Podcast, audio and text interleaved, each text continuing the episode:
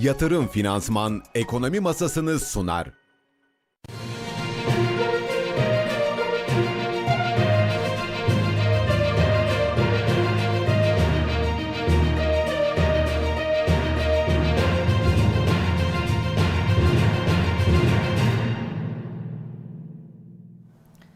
Nasıl bir ekonomi YouTube izleyicileri günaydın. Tarihimiz 16 Temmuz Pazartesi. Ee, yeni bir haftaya hep beraber başladık ama siz hangi gün hangi saatte yayınımızı açtıysanız hoş geldiniz. Ben Berfin Çıpa Ekonomi Masası'nın ilk yarım saatlik dilimiyle karşınızdayım. Bugün her gün olduğu gibi öncelikle Ankara'ya gideceğiz. Canan Sakarya'dan e, son notları dinleyeceğiz. Ardından piyasalardaki son gelişmeleri değerlendirmek üzere Filizer Yılmaz, Filiz hocamız bizlerle birlikte olacak. Hemen stüdyoya dönüyorum. Hakan Güldağ günaydın. Nasılsınız? Günaydın. İyi haftalar olsun. İyi haftalar olsun. Vallahi bir yanıyla son derece sevinçliyiz. Evet Çünkü kızlar bize. evet e, Filenin Türk sultanları. kadınlarımız diyelim. Evet. E, yani hakikaten çok güzel bir gurur yaşattılar, sevinç yaşattılar. Biraz geç saatlere kadar uykusuz kalma pahasına e, seyrettik maçı ama yani gerçekten e, yani çok da güzel bir mücadele Ee, Sevinç dolu vererek de- anları yönetmenimiz de ekranlara şu anda Evet. getiriyor. Evet evet evet sabah işte saat böyle üç buçuk dört civarında filan kupalarda kupada kalkmış oldu. Ee, bence önemli bir başarı. Ee, yani hakikaten hepsini ayrı ayrı tebrik ediyorum. Ama öte yandan gene bu e, maalesef yangınlarla? Ha, yani evet doğru. yangınlarla karşı karşıyayız. Ee, onlar da yok zamlara artık tecrübeli Türkiye Alıştık. Cumhuriyeti alıştık yani tabii ki ne kadar alışabilirsiniz ama yani sonuç itibariyle e, yangınlar Hatay'daki yangın Evet e, ben de biraz önce notlara bakıyordum. E, sabahın ilk ışıklarıyla beraber tekrar mücadele başlamış hı. ama henüz daha tam kontrol altına alınmış değil. E, Mersin'de var, e, Çanakkale'de var ama Hatay'daki tabii ön plana e, çıktı. E, büyük bir yangın. Biraz rüzgarın da etkisiyle büyüyor gibi de görünüyor. Umuyoruz hızlıca kontrol altına alınacak. Yani dün 19 e, ayrı yerde yangın çıkmış. 16'sının kontrol altına alındığını söylüyor uzmanlar. İki bakan da orada, İçişleri Bakanı ve Tarım Bakanı da, Orman ve Tarım e, Bakanımız da oradalar, Hatay'dalar. E, Umarım hızlıca kontrol altına alınır ama o tarafı da işin ciddi şekilde Evet. sıkıntı yaratıyor. Zamlara gelirsen e, zaten bu herhalde 6 liralık e, zam motorine ve benzine yapılan zam, mazota yapılan zam çok ciddi bir yük getirecek gibi görüyor, görünüyor. Herhalde enflasyon tahminlerini de bir hayli farklılaştıracaktır yıl Evet sonuna bugün ilişkin. Alaaddin Aktaş'ın da e, Doğru. yazısında vardı. Temmuz'da tek haneli enflasyon ancak siparişle olur başlığı atmıştı. Hı. E, kendisi de yine e, değiniriz. Değiniriz Girmeyelim tabii ki. hemen girmeyelim. güne başlarken de Ama e, enflasyonu turumuza- konuşacağız enflasyonu- belli. evet. Tabii ki kurlarda Zamları da bir hareket var. Kurlarda Evet. da biraz hareket var. Belki onları da Gözlerde. Körfez'de onu da yine e, değineceğiz bugün. doğru. E, hemen o zaman ben güne başlarken başlıyorum. Tamam. Cumhurbaşkanı Recep Tayyip Erdoğan, Suudi Arabistan, Katar ve Birleşik Arap Emirlikleri'ni kapsayan Körfez turuna çıkıyor. Körfez turunda iş forumlarının da gerçekleşmesi beklenirken Erdoğan'a bu ziyaretlerinde 200'den fazla iş insanı eşlik edecek. Karadeniz Tahıl Koridoru'nda süre bugün doluyor. Gözler bu zamana kadar 3 kez uzatılan anlaşmanın devam edip etmeyeceğinde. Türkiye'nin devreye girmesiyle geçtiğimiz yıl Ağustos ayında Ukrayna'dan tahıl sevkiyatı başlamış, olası bir tahıl krizi önlenmişti. Akaryakıt ve doğalgaz fiyatlarındaki artışların yankıları sürüyor. ÖTV zammını savunan ÖTV zammını savunan Hazine ve Maliye Bakanlığı, petrol fiyatları ve döviz kurundaki artışlara rağmen 2016 yılından bugüne kadar neredeyse hiç vergi artışı yapılmamıştır. ÖTV tutarları maktu olması hasebiyle enflasyon karşısında erimiştir. Yapılan artışa rağmen ülkemiz halen benzinde de motorinde de Avrupa'da en ucuz dördüncü ülke konumundadır açıklamasını yaptı. Cumhurbaşkanı Yardımcısı Cevdet Yılmaz akşam katıldığı televizyon programında vergi artışlarını değerlendirdi. Yılmaz, aldığımız bu tedbirlerle kamu gelirleri kısmında gereğini yapmış durumdayız. Dolayısıyla yıl sonuna kadar yeni bir çalışma olacağını düşünmüyorum. Zaten bu programlar yapıldı, toplumla da paylaşıldı. Kanuni dayanakları da ortaya kondu. Yeni bir kanuni düzenleme olacağını tahmin etmiyorum dedi. G20 Hazine Maliye Bakanları toplantısı bugün başlıyor. Geçen haftaki Çin ziyaretinden sonra rotayı Hindistan'a çeviren ABD Hazine Bakanı Yellen, toplantı öncesi açıklamasında dost ülkelerden tedarik politikası kapsamında Hindistan'ı vazgeçilmez ortak olarak gördüklerini söyledi. Bu arada zirve öncesi Hazine ve Maliye Bakanı Mehmet Şim- Şimşek'le Merkez Bankası Başkanı Hazi Hafize Gaye Erkan, ABD Maliye Bakanı Janet Yellen ve Dünya Bankası Başkanı AJ Banga ile bir araya geldi. Piyasaların merakla beklediği için büyümesi %6.3 olurken beklenti %7.1 yönündeydi. Birinci çeyrekte %2.2 olan büyüme, ikinci çeyrekte sadece %0.8 olarak gerçekleşmişti. Çin'de iç tüketim, emlak, ticaret zayıflarken sadece endüstri üretiminde bir kıpırdanma yaşanıyor. Bugün yurt içinde Merkez Bankası kısa vadeli dış borç istatistikleri ve perakende ödeme sistemi işlemleri açıklanacak. Yurt dışında ise ABD Temmuz ayı New York Fed imalat endeksi açıklanması bekleniyor. Evet öne çıkan başlıklar da bu Evet. şekildeydi. Doğru. Yani şey e, zam tarafı şimdi e, bakıyorum akaryakıta hafta sonu gelen ÖTV kaynaklı zamla birlikte e, aylık zam oranı yüzde otuzu bulmuş durumda. Yani e, akaryakıtın tabii tüfe içindeki Alaaddin Aktaş da yazmış e, ağırlığını tam olarak bilmiyoruz. Evet. Ama akaryakıtın ağırlığı otomobille birlikte veriliyor. Bu oranda yüzde on. Yani oldukça yüksek bir oran. Yani böyle bakıldığı zaman otomobile de zaten hemen her gün seninle beraber konuşuyoruz Ee, sürekli e, yani yılbaşından bu tarafa oraya da bir yüzde otuz zam e, geldiğini fiyatların e, hemen hemen yüzde otuz arttığını Evet. gördük. Ee, Yani daha önceki yayınlarımızda da bu verileri üstelik Paylaştık. uzmanlarının ağzından paylaştık. Yani Ocak'tan bu tarafa diye. Yani bak ikinci elde hatta bu yüzde seksenlere vardı. İkinci ele bir takım tedbirler gelmek durumunda kaldı. Şimdi bu ikisi birlikte değerlendirilirse akaryakıt ve otomobilden sadece Temmuz enflasyonuna 3 puanlık puan var. bir şey var, katkı var. Evet. Diğer fiyatların da yerinde durmadığını görüyoruz. Herhalde bütün bunları da hesaba katarak Alaaddin Aktaş Temmuz'da tek haneli enflasyon ancak özel siparişle olur diyor. Yani e, oturtup e, oturup da bunları alt alta yazdığın zaman, koyduğun zaman artışları ki başka konulara da girmiş zaten. Onlara da istersen e, daha Evet. sonra gireriz. Gıdada bir kere motorine ve e, yani mazota ve benzine geldiği zaman gıdaya her şeye yansıyor. geliyor. Her şeye geliyor. Tabii. Gıdaya da geliyor, başka alanlara da geliyor. Çünkü işin neredeyse üçte biri ulaştırma, taşıma. Bir malı oradan alıyorsun, bu tarafa getiriyorsun. Bunun yarattığı bir e, artış olacak e, enflasyon tarafında. Fiyatların genel düzeyini daha da yukarıya çekecek. E, zannediyorum biz de ankette e, bu konuyu sorduk. Enflasyon e, tarafında yıl sonu beklentilerinin ne olduğunu bu son zam sonrasında izleyenlerimizin öğrenmek istedik. Ee, hemen ben soruyu da aktarayım. Benzin ve motorunda 6 TL zam sonrası yıl sonu enflasyon beklentiniz nedir diye sorduk.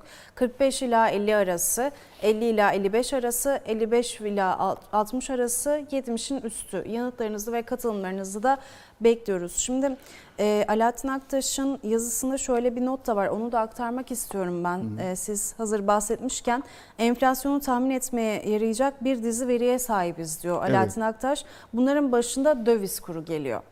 Ee, bu sefer olduğu gibi ÖTV artışı yoluyla akaryakıt, akaryakıta tek kalemle e, %22 dolayında zam yapıldı. Rekor enflasyon kaçınılmaz hale geliyor dedi. Siz az önce bahsettiniz. KDV'de yapılan genel artışı da unutmayalım diyor. Temmuz enflasyonuna herhangi bir etkisi olmayacak olsa da e, MTV e, artışı da var diyor. Motorlu taşıtlar Evet. vergisi artışı da var. Evet. Doğru. Ee, yani Doğalgaza da e, bir küçük zam gelmiş oldu. Hani birisine 6 lira, birisine 6 Evet. kuruş ama sonuçta doğalgaz fiyatlarına da e, bir e, ayarlama yapıldı. Hani biliyor e, orada da doğalgazı e, seçim döneminde getirilen işte fiyat e, yani bedava kullandırma e, konusu baya bir tartışmaya da neden olmuştu. Yani yansısın mı yansımasın mı diye ve e, geçen ay doğalgaz fiyatları yansıtılmadığı için de bir ciddi bir düşüş olmuştu. Çok küçük bir artışla e, geçmişti Mayıs ayı. Ama şimdi e, doğalgaza bir küçük de olsa ÖTV tarafından bir düzenlemeyle ÖTV tarafındaki artış aslında yüksek. Ama ÖTV tarafında olduğu için 6 kuruşluk bir zam anlamına geliyor. Ee, bakanlık bununla ilgili açıklama da yapmış. Yani biz de birinci sayfadan vermişiz. ÖTV artışını e, söylüyoruz. Doğalgazın standart metreküpünden alınan ÖTV e, 0,0230'dan Evet. yani e, 10 binde 230'dan diyelim. Yüzde 224 artışta tabi burası biraz sen buranın yüzde 204 artmış olması sanki bütün doğalgaz faturası arttı gibi de anlaşılmış ya da öyle yansıtıldığını söylüyor bakanlık. E, ondan dolayı da e, bu bir haksızlıktır diyor. Gelen rakam 6 kuruştur diyor. Doğru 6 kuruş. E, bir ama bir artış var. Taşıtlarda da akaryakıt olarak kullanılan doğalgazdaki ÖTV'de de bir e, metreküp başına yine %224.9'luk bir artış var.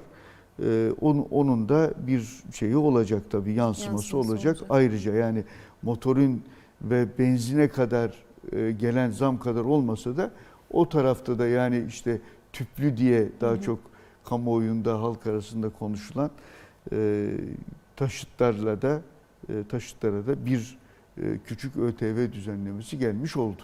Evet şimdi e, gözümüz kulağımız Ankara'dan gelen haberlerde aynı zamanda e, ek bütçe kabul edildi.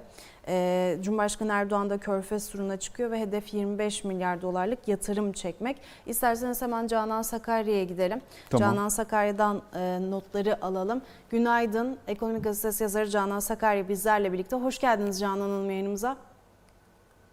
Günaydın, iyi haftalar diliyorum. Bir haftalar. Ee, Cumhurbaşkanı e, bu hafta işte bugün başlıyor Körfez turuna. Uzun zamandan beklenen, çok büyük beklentilerin olduğu ekonomik anlamda bir ziyaret gerçekleştirecek. Üç gün sürecek. Bugün Birleşik Arap Emirlikleri'nden başlıyor, Suudi Arabistan'dan başlıyor pardon. Daha sonra Katar ve Birleşik Arap Emirlikleri ile tamamlayacak turunu. Dediğim gibi ekonomik açıdan beklentilerin yüksek olduğu bir ziyaret. Siyasi açıdan ise Türkiye'nin uzun zamandır bu bölgede başlattığı bir normalleşme var ve bu normalleşme adımlarıyla da uyumlu bir ziyaret olmasını e, bekliyoruz. E, Cumhurbaşkanı NATO dönüşü yaptığı açıklamada bu ziyaretten umutlarımız var demişti. E, bu üç ülkeyi dolaşarak onlarla aramızdaki ilişkileri e, e, ilişkileri güçlendirmek istiyoruz demişti. O adım bugün atılacak, e, yapılacak üç günlük e, ziyarette. DEİK Başkanı Nail Okbak'ın, Olpak'ın hafta sonu açıklamaları vardı. E, 200 kişilik, 200 kişinin üzerinde bir e, iş adamı kitlesiyle gittiklerini e, söyledi ve bunu dev bir ticaret kervanına benzetti. E, yani iş dünyasından da yoğun bir katılım olacak ve DEİK'in yine organizasyonuyla bu üç ülkede iş forumları düzenlenecek. Cumhurbaşkanı da bu forumlara katılacak. Ee, bu ülkelerle baktığımız zaman Suudi Arabistan'la 2002 yılında dış ticaret hacmimiz 6 milyar dolar. Burada hedef 10 milyar dolara ulaşmak. Uzun vadede ise 30 milyar dolar. Katar'da da yine 2, e, 2.2 milyar dolarlık bir dış ticaret hacmi var. Hedef burada da 5 milyar e, dolara ulaşmak. Katar e, e, Cumhurbaşkanı'nın yaptığı bu ülkelerde yaptığı ziyaretler içerisinde bizim uzun zamandır işte stratejik işbirliği içerisinde gittiğimiz bir ülke ve sürekli son 10 yılda epeyce bir ortak yatırım yapıldı, işbirliği yapıldı. Yaklaşık o e, 10 milyar dolara yakın bir e, yatırımı var Katar'ın Türkiye'de. Bu da zaten e, sık sık muhalefetin de dile getirdiği e, muhalefetin eleştirilerinde olan bir ülke. İşte limanlardan başka alanlara kadar yapılan yatırımlar noktasında Birleşik Arap Emirlikleri ile de yine e, 10 milyar dolarlık bir şey var yatırım uzun vadede işbirliğine ulaşılması bekleniyor. Burada bu ziyaret çok siyaseten de tartışıldı. İşte para bulmaya gidiyorsunuz şeklinde muhalefetin eleştirileri olmuştu. Cevdet Yılmaz doğrudan yabancı sermayeyi hedeflediklerini, proje bazlı destekler hedeflediklerini açıklamıştı. Burada da özellikle özel sektöre ilişkin de komisyondaki görüşmeler sırasında açıklama yapmıştı. Burada özel sektörü de ihmal etmiyoruz. Özel, sektörün de talepleri varsa bunları iletiyoruz. Elbette e, karşı tarafa iletiyoruz. Gerisi kurumların kendi arasındaki görüşmeleri, kendi somut işbirlikleri demişti. Yani 200 kişilik dev bir kadro iş adamı kitlesi gidiyor. Burada yeni işbirlikleri belki işte satışlardır, başka yatırımlardır. Bunlar da e, gerçekleşecek. E, işte kimi kaynaklara göre 25 milyar dolar, kimine göre de 30 milyar dolarlık bir yatırım mı Türkiye'ye çekme hedefi var. Ankara'da bu hafta e, diğer bir gündem ise Merkez Bankası'nın faiz kararı olacak. Perşembe günü Merkez Bankası toplanacak ve ikinci defa yeni başkanıyla toplanacak ve faiz kararını verecek. Ankara'da yavaş yavaş e, bir sakinleşme başladı mı meclis tarafında e, ki işte artık ya şeyde çıktı e, ek bütçede çıkmış oldu E, ya da kurumlar içerisinde de yeni hazırlıklar var mı? Ankara önümüzdeki haftalarda ne konuşuyor olacak bu Temmuz sonuna kadar? Eee, Temmuz sonuna kadar dediğimiz gibi meclis kapandı. Ekonomik anlamda yapılması gereken yasal düzenleme gerektiren bütün işler yapıldı. Artık her şey ortada. Torba yasada artacak vergiler, eee, memura, işçiye ödenecek düzen ödemeler her şey netleşti. Eee, en son torba yasa çıktı, ek bütçe çıktı. 1 Ekim'e kadar meclis tatile girdi. Cumhurbaşkanı eee, bu hafta içerisinde muhtemelen bu yasaları da onaylayacak. İşte motorlu taşıtlar vergisinde iki katına çıkacak. Artık mükellefler bunu ödeyecek. Herkes ödemelerini yapacak. Kurumlar vergisi artacak. Takvim o yönde işlemeye başlayacaklar. Bakanlıklar düzeyinde de bakanlar artık eee, ken- eee, yani baştan beri olduğu gibi eee, mevcut eee, süreçlerini eee, devam ettirecekler. Gündemdeki konularıyla devam edecekler. Şu anda çok o, bakanlıklar düzeyinde sıcak bir gündem görmüyorum. Ee, daha çok basınla bir araya gelip hani projeler anlatılıyor tek tek işte Ticaret Bakanı yaptı, Sanayi e, Bakanı, Enerji Bakanı bu düzeyde e, devam edecektir diye düşünüyorum. Evet. Yani e, demek ki siyaset görevini yaptı. Artık ödeme tarafı vatandaşta zaten. Vatandaşta ödüyor, ödeye- ödeyecek. Yani ama e, yani meclis görevini yaptı ama bir yandan da zamlar ve fiyat artışları e, devam et, edecek gibi de görünüyor. Küçük küçük de olsa ÖTV'den vesaireden e, bu artışlar e, devam edecek gibi görünüyor ki 6 liralık motorun ve benzindeki artış doğrusu hiç de küçük sayılmaz. Bakalım ben Evet. biraz onunla ilgili de e, belki önümüzdeki günlerde yeni haberler de çıkabilir. Evet. Cevdet Yılmaz da zaten dün akşam bir televizyon programında artık yapılacaklar yapıldı, yeni bir şey öngörmüyoruz dedi. Bundan sonra yol haritası çıkmış gibi oldu. Tabii sonbaharda orta vadeli plan açıklanacak. Onların hazırlıkları da devam edecek.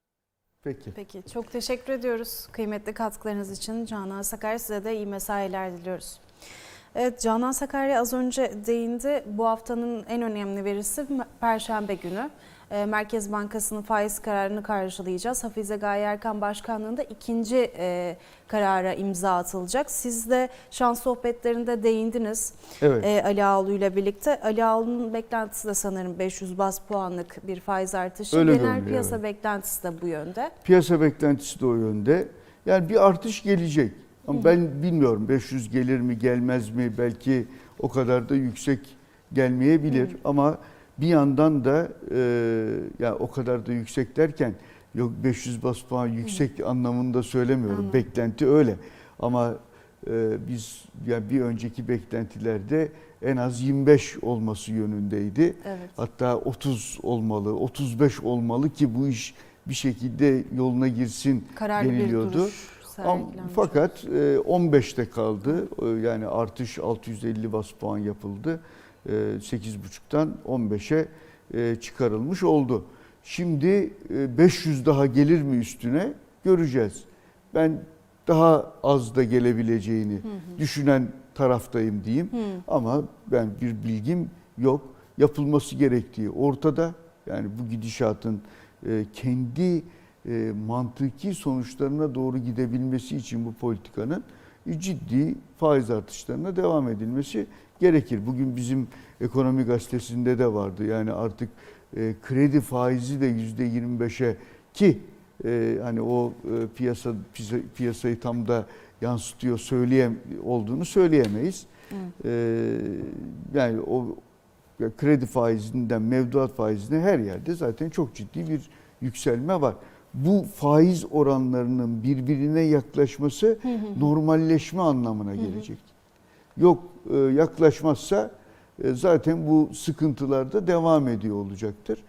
E, Bilmiyorum belki bugün Filiz hocamıza Evet. başka uzmanlarımıza onların fikirleri nedir diye sormak daha doğru olabilir. Biz sonuçta ekonomi gazetecisiyiz. Onların beklentileri ve e, yorumları çok daha önemli. O zaman hemen Filiz hocamıza soralım. Ne güzel. E, Aile Better'ın baş ekonomisti e, Filiz hocamız bizleri bekliyor. Filizler Yılmaz bizlerle birlikte. Filiz hocamız günaydın, hoş geldiniz yayınımıza. Merhabalar Berfin Hanım ve Hakan Bey, iyi yayınlar. Şimdi Filiz Hocam geçen hafta sizinle e, Merkez Bankası'na ilişkin beklentinizi konuşmuştuk. İki toplantıda %5'er bas puan olmak üzere e, faizde tepe noktanın %25'ler civarı olacağını ve uzun bir süre orada devam edeceğine dair beklentiniz olduğunu söylemiştiniz. E, bunda bir değişiklik oldu mu? E, hala aynı beklentiniz devam mı ediyor? Öte yandan e, yıl sonu enflasyon beklentisi %43,82'ye çıktı. E, Merkez Bankası piyasa katılımcıları anketinde yıl sonu dolar TL beklentisi 28,46'ya çıktı. 2023 yılı büyüme beklentisi de %3,7'ye geriledi. E, hem bu e, veriler ışığında hem Merkez Bankası'nın bu haftaki atacağı adıma ilişkin beklentileriniz ve değerlendirmeleriniz nelerdir? Ee, Evet Berfin Hanım şöyle söyleyeyim yani geçtiğimiz haftadan bu yana e, Merkez Bankası'nın bu perşembe günkü faiz kararına ilişkin e, faiz tahminlerimde bir miktar e, revizyona gittim. Temel sebebi de şu. Geçtiğimiz hafta piyasaya bir kulis bilgisi geldi. Kulis bilgisi şu. AK Parti'ye yakın bir Ankara gazetecisi Sayın Erdoğan'ın e, neden ilk faiz artırımında %15'e kadar yükseltildiği ve neden kendi sözünün yerde bırakıldığına dair bir serzenişte bulunduğuna ilişkin bir kulis bilgisi geldi. Tabii bunun doğru olup olmadığını bilmiyoruz ama e, dolayısıyla bu gelişmelerle birlikte açıkçası ben e, bu toplantıda maksimum 250-300 bas puanlık bir artışa gidebileceğini, maksimum artışın e, 500 bas puan olacağı kanaatindeyim. Şimdi piyasadaki beklentiye de bakalım. Piyasada beklentilere baktığımızda medyan tahminin %20, ortalama tahmini %19.3 olduğunu görüyoruz.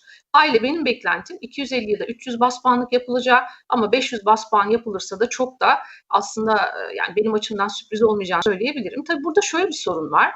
Evet piyasada herkes bir faiz tahmininde bulunuyor fakat faiz tahmininde bulunurken bir kriterimiz yok. Yani bir önceki toplantıda neden Merkez Bankası veya neye göre 650 bas puanlık artış yaptığına dair çok açık ve sözlü iletişimin yer almadığını görüyoruz. Yani beklenen enflasyona göre mi ya da mevcut enflasyon düzeyine göre mi ya da işte faizde gidilmesi gereken e, temel hedef nedir? E, bunlar çok açık dile getirilmediği için tabiri caizse son dönemde piyasada popüler olan faiz toto tahminlerine doğru piyasa ilerliyor. Elimizdeki tek kriter şu. Güçlü bir şekilde artık şunu anladık. Para politikası kanadında enflasyonla mücadelede faiz artışlarının beklenti altında kalmaya, tabiri caizse kademeli olmaya devam edeceğini anlıyoruz. Hala bu kriterden yola çıkarak e, ben 250 ya da 300 bas bir artış olacağını düşünüyorum. Bu anlamda 27 Temmuz'daki enflasyon raporu çok önemli olacak. Orada bence piyasanın Merkez Bankası'na ilişkin beklentileri çok daha netleşecek. Çünkü orada bir e, hem bu yıl sonu enflasyon tahminini hem de önümüzdeki iki yıl için enflasyon tahminini göreceğiz. Aynı zamanda Sayın Hafize Gaye Erkan'ın sunumunu ve soru cevap kısmındaki iletişimini görmüş olacağız. Orada bir miktar daha netleşmiş olacağı kanaatindeyim. Haliyle piyasa daha rahat bir şekilde bundan sonraki toplantılarda ne yapılabileceğine ilişkin önünü daha net görecektir diye düşünüyorum. E, tepe faiz noktasında yine piyasa faiz beklentilerine paralel olarak ben de %25'ler civarında e, sene sonunda faize ulaşılabileceğini ve e, uzunca bir süre burada sabit tutulacağı beklentisine hakimim. Şimdi tabii son dönemde sizin söylediğiniz gibi bu e, yıl sonu enflasyon tahmini oldukça önemli hale geldi. Çünkü son gelen vergi artışlarıyla birlikte enflasyonda yıl sonu hedefi %60'lara kadar ulaşmış durumda. Şöyle söyleyeyim bir önceki vergi artışlarında yaklaşık %3,5 e, dün yapılan ÖTV artışlarıyla birlikte de e, %1.7'lik dolaylı ve direkt etkilerle birlikte toplamda ortalama %5 enflasyonun yukarı gideceğine ilişkin bir beklentiyi anlıyoruz. Bu açıdan ben piyasa katılımcıları anketinin yıl sonu enflasyon tahmini fazlaca iyimser bulduğumu söyleyebilirim. Bir önceki anket dönemine göre %5'lik bir artış var. Fakat e, şu an piyasa beklentisi %55-60 aralığında oluşmaya başladığına göre %43'lük bu piyasa beklentisi, e, enflasyon beklentisi oldukça piyasaya göre iyimser. Haliyle Merkez Bankası'nın işi maliye politikasındaki bu daha ters uygulamalarla daha da zorlaşmış gibi görünüyor.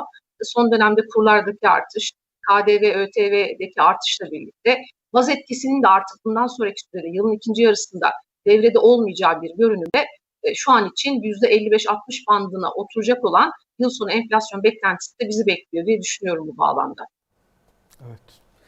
Yani e, enflasyonda hakikaten bütün tahminlerde değişti. Ve faiz tarafı aşağıya doğru iniyor. Çeşitli kulisler nedeniyle de siz de söylediniz. Ya da buna e, yani bu kadar yapılmaz diye bir beklenti de var piyasada.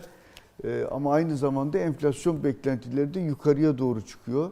Kredi faizleri yukarıya doğru çıkıyor. Mevduat faizleri de zaten bir yukarıya doğru çıkmıştı. Olduğu yerde duruyor. Yani nasıl olacak? Burada bir oksimoron var gibi görünüyor hocam. Yani çok kolay yönetmesi de çok kolay değil bunun. Yani bir yanıyla sürekli enflasyon artı yukarıya doğru çıkarken biz faiz artışlarında e, tahminlerimizi biraz daha aşağıya doğru indiriyoruz gibi görünüyor.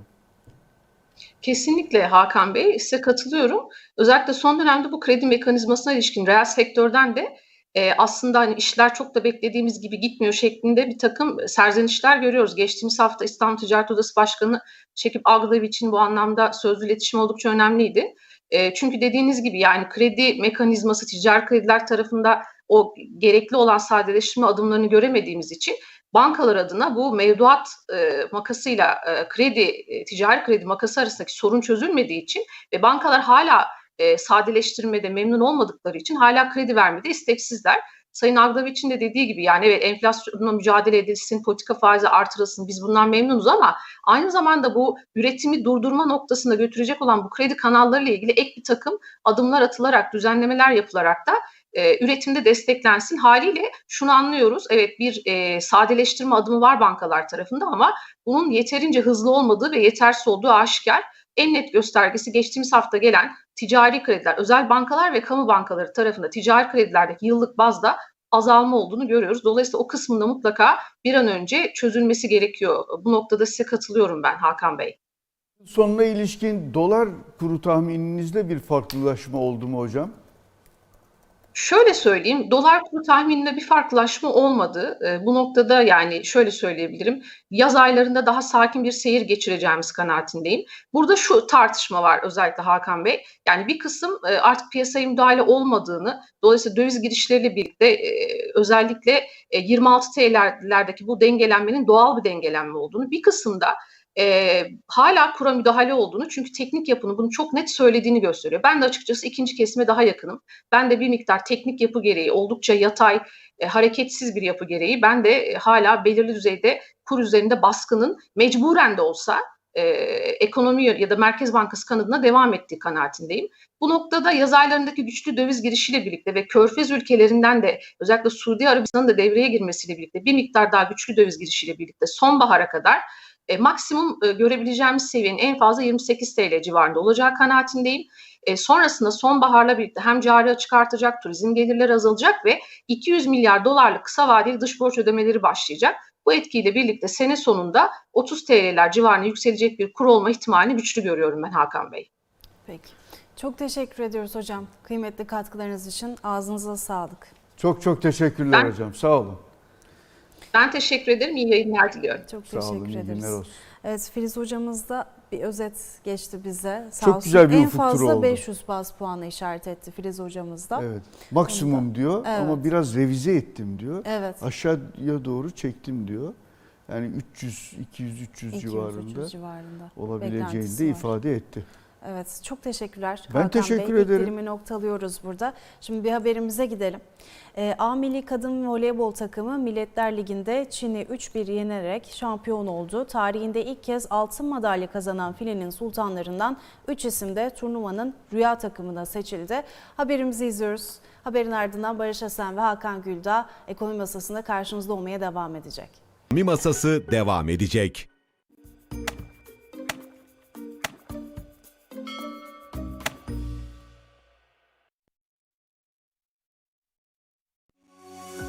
Yatırım Finansman'ın sunduğu Ekonomi Masası devam ediyor.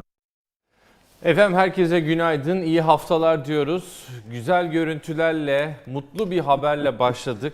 Ee, kızlarımız muhteşem bir galibiyete imza attılar. Dünya devlerini teker teker devirdiler ve kupayı aldılar Hakan abi. Aynen.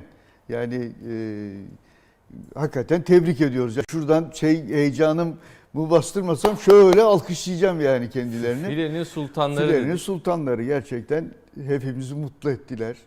Ee, yani bir kere üç kere Amerika'nın e, kazandığı bir kupa, e, bir kere İtalya'nın kazandığı bir kupa. Hepsiyle karşı karşıya geldiler. Evet. Amerika ile de karşı karşıya geldiler. İtalya ile de karşı karşıya geldiler. He- Her ikisini de devre dışında bıraktılar. Tabii ondan önce Bulgaristan'ı var, diğer işte e, Sırbistan'ı var.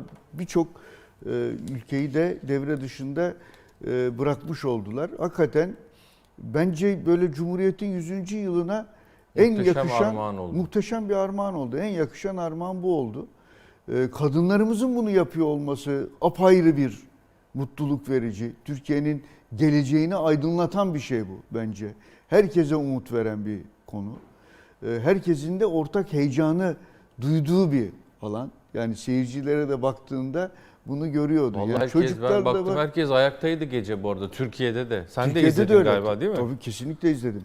Kaçır, kaçırma imkanımız yok. Zaman zaman da e, şey yaptık, heyecanlandık tabii ama e, sonunda son sette ya aslında ilk başından itibaren böyle bir şey olmuş gö- gördüğüm kadarıyla ciddi bir yani bu işe ilişkin bir inanç da oluşmuş. İnanmışlık vardı kesin. Vardı yani ve o hırsı da gördük. Ben bir tek şeye üzüldüm. Bizim Ebrar niye e, şeye çıkamadı o son en değerliler arasında onun da olmasında fayda vardı bence. E, tabii şeylerin takdiri ama e, Melisa Vargas iki ödül birden almış oldu. Hem bu çapraz e, pasör çaprazı oyuncusu ödülünü almış oldu. Hem de en değerli oyuncu da seçildi. Bütün turnuvanın, ligin en değerli oyuncusu seçildi. Valla beni bıraksan ben anlatmaya devam ederim ama gerçekten hepsi iyiydi. Yani tabii Eda Erdem kaptan çok çok e, önemli ve e, çok ciddi dokunuşlarda bulundu. Zehra Güneş'in hakkının yenmemesini çok sevindim. Orta oyuncu olarak Zehra ona çok başarılı. Zehra çok başarılı. Çok genç, çok başarılı. Çok başarılı. Yani Hakikaten voleybol konusunda maşallah. e, Türkiye gerçekten bence ciddi bir aşama kaydetti. kesinlikle. Kulüplerimiz de öyle Avrupa'da işte Şampiyonlar Ligi'nde vesaire. E, Yani- Vakıfbank dünya şampiyonu oldu. E, iki, iki Türk takımının böyle final oynaması falan oluyor. E, oluyor demek ki Hakan abi ya. Vallahi. Çalışınca, odaklanınca oluyor. Yani o Biz yüzden... yıllardır bu işe yatırım yapıyoruz. Hı hı. Yani bütün ülkede şimdi biz e, voleybol ülkesiyiz diye de bir şey çıkmaya başladı. Hı hı. Yani bu son olmayacak. Yani ilk belki Dünya Kupası'nı kazandığımız, dünya şampiyonluğuna eriştiğimiz milli takım seviyesinde ilk e, kupa kaldırışımız ama son olmayacağına bir inancımız oluştu. Kesinlikle. Ee, şimdi yani tabii böyle iyi haberler gelmemişti. Hafta sonu. Ee, neyse ki kızlarımız biraz o havayı dağıttı diyelim. Evet. Sosyal medyada e, yani herkes akaryakıt zammı, akaryakıt zammı 6 lira birden. Yani öyle bir tabii hava oluşuyor ki bu tip olaylarda. Sen de bir şey söyleme ihtiyacı hissediyorsun. Ben de dur ben de bir şey atayım. Ben de valla ben kendimi zor tuttum hiçbir şey atmadım. Ama o kadar ucuna kadar geldim. Hele bir video var görmüşsündür belki sen de. İşte diyor ki böyle geri sayıyorlar. Sanki böyle hani millet uzaya roket fırlatırken geri sayar. Bir akaryakıt istasyonunda rakamların Evet. e, değişme anını çekmişler. İşte 10, 9, 8 hadi değiştir hadi bas. Değiştir oğlum o hayırlı olsun geçmiş olsun falan böyle bir heyecan içerisinde Gördüm. Gördüm. zam geldi. Ee, yani biz zamma geri sayıyoruz. Millet roket fırlatmaya geri sayıyor. Hayırlısı olsun. Ee, yani bu çok tartışıldı Hakan abi. Çok Ve tartışılır. AK Parti içerisinden de bazı işte ben Metin Külünk'ü gördüm bazı milletvekillerinin AK Parti'ye yakın işte Cem Küçük gibi bazı gazetecilerin ya bu olmadı ee, yani bunu kim yaptı ee, falan hani zamanlama gece yarısı vesaire bayağı bir tartışıldı muhalefet zaten eleştiriyor Ee, ne dersin? Yani e, şimdi vergi ve zamların geleceğini zaten biliyorduk. Ama bunların e, hakikaten peş peşe gelmesi, şimdi Alaaddin Aktaş da yazmış, aylık olarak yüzde otuzluk bir artış var. Yani şimdi gerekçelerde işte petrol fiyatlarındaki artış söyleniyor ama yani bundan çok daha yüksek petrol fiyatlarını biz gördük. E, artı işte deprem tarafı söyleniyor. Tabii bütçenin denkleştirilmesi meselesiyle ilgili ekonomi yönetiminin bir şeyi var. Çabası. e, çabası var, bir hedefi var. Yani e, Egecan senin yazısı bence güzeldi. E, bugünkü yazısı. Enflasyon enflasyonu doğuruyor. Enflasyon olmasın diye zam yapılıyor. Burada bir e, ciddi bir çelişki var diye e, yazmıştı. Gerçekten de yani kamu gelirlerinin artırılma çabası bir yanıyla kendisini hissettiriyor ama öbür yandan da ya bu kadar da olmaz dedirten çok e, yüksek rakamlar. Yani 6 lira birden zam yapılması tabii insanları bir şöyle ciddi Tep- bir şekilde şaşırttı ve tepkilerine Evet. neden oldu. Yani evet listeler geliyor. Benzinde Avrupa'nın en ucuzuyuz. işte dünyada e, ucuzlar arasındayız falan diye ama bunlar tabii çok ikna edici olmuyor. Birdenbire 6 lira arttırdığınız zaman. Çünkü herkes biliyor ki akaryakıta gelen, benzine gelen, motoruna gelen iğneden ipliğe her şeye gelecek. Kesinlikle. Peki. Bir istersen Ankara'ya gidelim. Tabii. Maruf Buzcu bizi bekliyor. Bu detayına konuşacağız. E, akaryakıt, e, işte yeni ÖTV, vergi meselelerini dün Sayın Cevdet Yılmaz'ın da açıklamaları vardı vergiye ilişkin. Onu da tartışacağız. E, ama bir taraftan da önemli bir ziyaret planı, Körfez'e bir çıkarma. Önce bakanlar e, ve e, Cumhurbaşkanı Yardımcısı Sayın Cevdet Yılmaz gitmişti. Sayın Mehmet Şimşek'le birlikte. Ön e, tur bitti. Şimdi Cumhurbaşkanı Erdoğan'ın ziyareti bekleniyor ve bir yatırım beklentisi de var anladığımız kadarıyla. Maruf Buzcugil bugün kaleme almış. Maruf hoş geldin, günaydın. Günaydın, hoş bulduk. Çok teşekkürler. Nedir bu körfez sermayesinden beklentin? Ne tip yatırımlar? Bir de bunlar somut mu yoksa e, bir duyum mu merak ediyorum açıkçası. Ya şimdi e, aslında bizim e, bu konudaki çıkış noktamız Cumhurbaşkanı Cevdet Yılmaz'ın Plan Bütçe Komisyonu'nda ek bütçe sırasında muhalefetin bu körfez ülkeleriyle yapılan temaslarla ilgili soruları yanıtlarken verdiği cevaplar üzerine. Dedi ki herkesin beklediği gibi sıcak para, e, faize gelecek bir kaynak söz konusu değil. Buradan gelecek para e, mutlaka işte üretime, ihracata e, yönelecek, doğrudan yatırımlar olacak deyince tabii biz de e, bütün e, duyargalarımızı bu, bu şekilde yönlendirdik.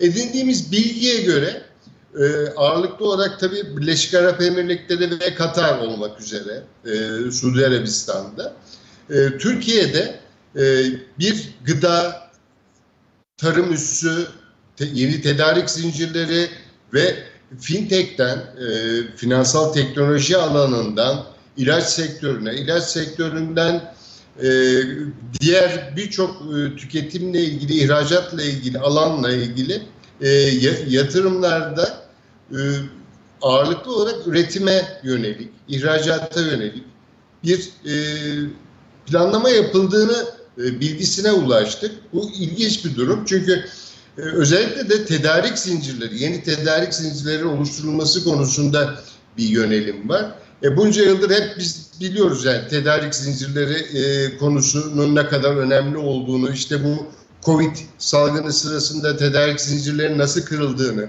Türkiye'nin önüne nasıl fırsatlar geldiğini hep yazdık, çizdik, duyduk ama bunlar hep lafta kaldı bugüne kadar. İlk defa şimdi böyle bir e, Arap sermayesiyle yeniden e, böyle üretim, ihracat ağırlıklı ve yeni tedarik zincirleri oluşturma e, imkanını e, doğuracak e, bir e, atılım, girişim söz konusu. Ama şimdi şöyle bir soru var akıllarda. Türkiye'nin şiddetle dövize ihtiyaç duyduğu bir dönemde birdenbire bu Körfez ülkelerinden Suudi Arabistan'dan böyle Türkiye'ye doğrudan yatırım ak- e, ak- akımı e, yaşanmasının nedeni nedir diye.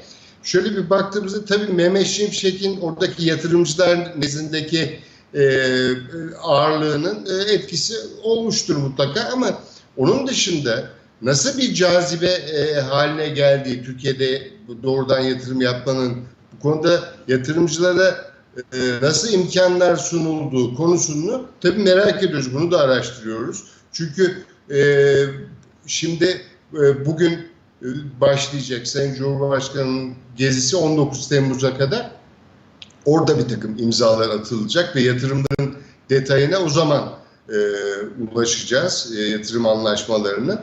Ama e, belli ki e, bir takım e, kolaylıklar, e, avantajlar ve burada Türkiye'de yatırımı cazip kılacak bir takım koşullar yaratıldığı e, izlenimi var bizde. E, bunları araştırmaya devam edeceğiz. E, tabii şu e, önemli, e, özellikle e, gıda konusunda, tarım konusunda biliyorsunuz Körfez ülkelerinin Suudi Arabistan'ın bu konuda hep bir özlemi vardır. Çünkü coğrafi koşullar nedeniyle e, bu e, bu tarz bir üretime çok uzak kalıyorlar. E, Türkiye bunun için e, bu gıda ve e, tarımla ilgili e, özellikle belli ürün, ürünlerin üretimiyle ilgili e, bize anlatılan e, küçük üreticilerin bir araya getirilmesi, belli kalitede, belli standartta ürünlerin e, üretilmesi ve bunların yeni te- tedarik zincirleriyle uluslararası ticarete sunulması e, konusunda ciddi e, e, adımlar atılması bekleniyor. Aynı şekilde ilaç sektörüyle ilgili, e, hayvan sağlığıyla ilgili, finansal teknolojiyle ilgili de e, çok önemli e, girişimlerin olması bekleniyor. Biz tabii e, bu adımların ne şekilde olacağını, bu tedarik zincirleri ve üretim, ihracat ağırlıklı e, konuları hep e, bugün aslında e, 20 yıldır bekliyorduk. E, ağırlıklı olarak inşaat ve altyapı ağırlıklı bir e, ekonomi geçmişimiz oldu son 15-20 yılda. Hep ihracat, ithalat vurgusu yapıyorduk. E, ihracat ve üretim ağırlıklı bir yapıdan bahsediyorduk. E, şimdi Arap sermayesiyle bunun nasıl olacağına bakacağız. Valla e, enteresan. Ben e, Maruf e, senin böyle yazıdaki e, bir ne diyelim çerçevenin içerisinde Arap yatırımları nasıl bir yöntemle gelmesi planlanıyor diye şöyle denmiş. Uluslararası rekabette zorlanan şirketlere ortak olup büyümek diyor. E, ve Evet, ortak evet. yeni üretim tesisleri kurmak hedefine yönlendirilecek. Yani bir or- ilk aşamada e, ulaştığınız bilgilere göre diyeyim bir ortaklık yoluyla paranın girişi olabilir diye. Evet. e, E, Bir portföy yatırımlarıyla bir anda e, dediğiniz gibi bir e, giriş söz konusu olabilecek Hakan abi. Şöyle ben de e, geçenlerde bir sohbette şöyle bir yaklaşıma tanık oldum. Ya bu yatırımları e, gelebilir. Yani çünkü birkaç tane konu var. Bir daha önceden e, Maruf Buzcugil de aktarmıştı. Bir ticaretin geliştirilmesi konusunda da ciddi bir ısrar olacak herhalde. Ticaret Bakanı e, Ömer Bolat bu işin bir hayli peşinde gibi, takipçisi gibi görünüyor. Bir diğeri evet bir takım yatırımlar olacak ama hepimizin aklına e, varlık fonunun elindeki e, şirketler ön planda geldi. İşte bir İzmir limanı tartışması ortaya çıktı. Alsancak limanı tartışması ortaya çıktı.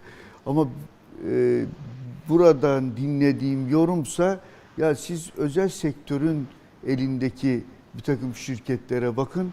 Oralara ilk etapta gelme ihtimali çok daha yüksek diye ifadeler oldu. Ama herhalde bir işbirliği anlaşmaları da buradan bazı imzalarında ben gelmesini bekliyorum. Bu bugün ve e, 19'una çarşambaya kadar olan bu seyahat içerisinde. Ve 200'den fazla iş insanı gidiyormuş. Yani Yani işte o inanılmaz. 200 iş insanının içinden de bazılarından şunu imzaladık ya da şununla ilgili işbirliği ön protokolü yaptık gibi bir takım açıklamalar gelebilir. Peki. Barut son toparlamak için sözü bırakayım. Ya e, Hakan Gül'den dediği gibi e, e, sizin de vurguladığınız gibi e, aslında e, beklendiği gibi özel sektör e, üzerinden bir işbirliği olacak gibi görünüyor. Devletin düzenleyici, teşvik edici bir e, rolü olacağı izlenimi var. Bizim edindiğimiz ilk bilgiler bu şekilde. Bakalım Körfez'den haberler nasıl gelecek şu önümüzdeki iki günde. Çok teşekkürler. Ağzına sağlık. Kolaylıklar diliyoruz. Maruf Uzcagil Ankara'dan bildirdi. Ee, yani biz bunu tabii e, Turgut Özal zamanında değil mi gördük? İlk bu dış e, geziler iş adamlarıyla beraber yani uçakta hep birlikte gitme, orada ticareti geliştirme hikayesi benim hatırladığım. Öyle, Hakan abi sen tabii doğru. daha iyisindir. Yok kesinlikle Ee, öyle. Şimdi bu tarz e, körfez çıkarması diyelim artık buna 200 iş adamı yani yaklaşık 200 iş Çok adamı. rahatlıkla denilebilir. Yani gerçekten bir çıkarma. Hedef 25 milyar dolar yatırım çekmek. E, ama tabii hep şunu konuşuyoruz. Bunlar yani bizim için bir akım sorunu var. Bir stok sorunu yok. Yani dış açıkla ilgili. Bu 25 do- milyar dolar gelse de Türkiye'nin yani cari açıkla ilgili sorununu çözmeyecektir. Bu bir rahatlama. E, yani her e, dış açıkta sorun e, yaşadığımızda hadi bir körfez turu bir 25 daha olmayacağı için Yok değil mi? yok. Ama tabii ki iyi. Hani olsun Ya yatırım. havayı değiştirir. Havayı bir. değiştirir. Ayrıca benim beklentim yani hazinenin bu e, hep konuşuyoruz. Yani ilaveten 1.8 trilyon liralık yani yaklaşık 60 milyar dolarlık e, borçlanma sınırını yukarıya çıkarttığı noktada bunun kime gideceği, nasıl gideceği de bir soru işaretidir. Bunun içeride olma ihtimali zor. E şimdi dışarıda bir kısımda Körfez'den, Körfez'deki dostlardan bu bizim borçlanmalarımıza da e, bir takım katkılar gelse e, bu da beni çok şaşırtmaz doğrusunu söylemek gerekirse. El, elden gelen yapılıyor şu, şu anda ama asıl öbür tarafın açılıyor olması e, hatta bir parça gelmeye de başladı. Yani 1.3 e, milyar e, dolarlık bir e, borsaya Son 5 bilmem haftada şeye bir giriş olmuş. bir giriş Evet. var. Yani Ya eyvallah portföy giriş. küçük ama bir şeyler de geliyor. Çünkü hatırlarsan 1.4 Mayıs'ta çıktı gitti hala. Hakan abi geliyor. en çok Sonra- son dönemde zam geliyor. O kesin. Zam iki şey gerçektir diyorlardı değil mi Amerikalılar? Biri vergi, biri ölüm. İkisi hayatın en vazgeçilmez, daha doğrusu değişmez gerçekleri. Bize bir de zam da katılabilir arasında Evet. herhalde. Peki e, Alaaddin Aktaş günaydın hoş geldiniz. Günaydın, iyi yayınlar. Çok teşekkürler. Temmuz'da tek haneli enflasyon ancak özel siparişte olur. Ee, Siz de bu akaryakıt e, zammını çok e, sosyal medyada, Twitter'da yazdınız.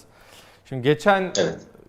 Şimdi biraz böyle ne diyeyim e, tahrik edici soracağım. Geçen ayki enflasyona dair yazınızda buna benzerdi. Sipariş e, Evet. yani orada sizin 6 ila 8'di. 6 garanti 8 olsa şaşırmayın demiştiniz ama biz çok net hatırlıyorum bu programda Evet. konuştuk Hakan abi. 4.90'lar civarındaydı bir önceki yıl. Dolayısıyla 4.95. onun üstüne pek çıkacağını da zannetmiyorum demiştiniz. Şimdi o yüzden ben Evet. bu Baştan da şüpheyle bakıyorum yani ne olur ne olmaz diye. İşin şakası söz sizde buyurun. Ee, şimdi e, Hakan günaydın. Ee, şimdi başlıkta öyle yazdım ama yazının içinde TÜİK ne açıklar onu bilemem diyorum. Bu benim e, öngördüğüm. Normalde e, gerçekleşmesi e, çok muhtemel görülen artış tek hane değil. Detaylarını da yazıda veriyorum zaten. Ama en e, merak edenler için söyleyeyim. E, en ağırlıklı etken akaryakıta gelen vergiden kaynaklı zam ve onun yansımaları. Bir kere doğrudan etkisi zaten çok baskın. Oran çok yüksek. Kaldı ki biz yalnızca hafta sonu ÖTV kaynaklı gelen zamma odaklanmak durumunda da değiliz. E, Temmuz'un ilk yarısında da Haziran'a göre ciddi bir e, zam gelmişti. E, öyle ki e, son zamla birlikte eğer akaryakıt fiyatları ay sonuna kadar hiç değişmezse e, Haziran'a Haziran ortalamasına göre akaryakıtta yüzde otuz artış var. Yüzde otuz artışın yansıması tek başına akaryakıtın ağırlığını bilmediğimiz için hesaplanamıyorsa da en azından ben hesaplayamıyorsam da e, bir grup olarak görmek mümkün. Otomobil grubuyla birlikte veriliyor e, akaryakıtın ağırlığı yüzde on toplamı. Otomobilde biliyoruz orada da çok ciddi zamlar var. İkisini bir araya getirdiğimizde akaryakıt ve otomobilden Temmuz enflasyonuna 3 puanlık bir etki doğacağını hesaplıyorum. Diğer e, vergi ayarlamaları, diğer zamlar, bütün bunları üst üste koyduğumuz durumda e, tek hanede kalmanın pek mümkün olmayacağı gibi bir sonuca varıyor. Ama bu demek değil ki biraz önce de dediğim gibi TÜİK e, bu benim hesapladığım doğrultuda bir oran açıklayacak. Tabii ki öyle bir durum söz konusu değil. E, TÜİK'in benim hesapladığım açıklaması gibi bir durum söz konusu değil. Yanlış anlama olmasın. Yani %10 dolayında bir artış açıklar mı TÜİK? Emin değilim. Kuşkuluyum. Daha düşük bir oran gelme olasılığı daha ağır basıyor. Benim tahminim %10 ile 11 arasında bir oran. Makulü bu görünüyor. Bunu doğrulayan birkaç gösterge daha var. Grafiklerde e, onu görebiliyoruz. O grafiği tekrar verebilirse arkadaşlar bir şey anlatmak istiyorum oradan. E, dolarla ilgili grafik. Evet şu sağdaki grafik. E, dolar tüfe bağ kopmadı ertelendi diyorum. Şimdi aydan aya olan dövizle dolarla e, tüfe artış azalışlarını e, bir grafiğe getirdiğimizde çok keskin hareketler oluyor. Burada 3 aylık hareketli ortalamayı kullandım. Son 3 aydaki artış ya da düşüş ne kadar ona baktım. Son 3 aydaki dolar artışı eğer dolar şimdiki düzeyinde kalır ve ay sonuna kadar değişmezse ay ortalaması 26 ediyor. Küsuratını almıyorum. Bu ortalamanın Nisan'a göre artışı %35-36. Mayıs, Haziran, Temmuz toplam artışı dolarda %36 ediyor. 35-36 ediyor.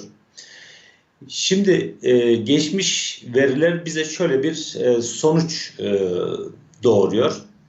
Belli dönemdeki yüksek kur artışları birkaç aylık gecikmeyle de olsa yarı oranında bir tüfe doğurmakta. E, bunun örneğini daha önceki dönemden görüyoruz. 2021'in e, Aralık ayında dolar artışı 3 aylık bazda %59 olmuş. İzleyen bir Ocak ve Şubat aylarında %30'lar civarında bir tüfe artışı görmüşüz. Gene 3 aylık dönem için söylüyorum. Bunlar yıllık ya da aylık değil. Onun altını bir kez daha çizeyim. Son 3 aylık hareketli ortalamalar. Şimdi e, bugüne gelelim. Temmuz'da son 3 aydaki dolar artışı %35-36 olur ise bunun Temmuz'da ya da en geç Ağustos'ta 3 aylık bazda %15, 16, 17 dolayında bir tüfe artışı sonucu vermesi gerekiyor. Tüfe artışında böyle bir sonuç e, oluşması için de Temmuz oranının %10 ile 11 arasında gelmesi gerekiyor. Dolayısıyla biraz önce aktardığım ay bazında oranlardan yola çıkarak yapılan hesaplamanın ortaya koyduğu %10-11'lik Temmuz ayı artışıyla dolardan kaynaklanacak şekilde bu şekilde hesaplanan artış birbirini test ediyor aslında. Dolayısıyla e, tek kalemden ya da tek kaynaktan değil bu iki türlü hesap yaparak %10-11'lik bir Temmuz ayı oranına ulaşıyorum. Ama başta dediğim gibi ben bu oranı buluyorum ya da başka arkadaşlar da belki buluyorlardır ama TÜİK ne açıklar onu bilemiyorum.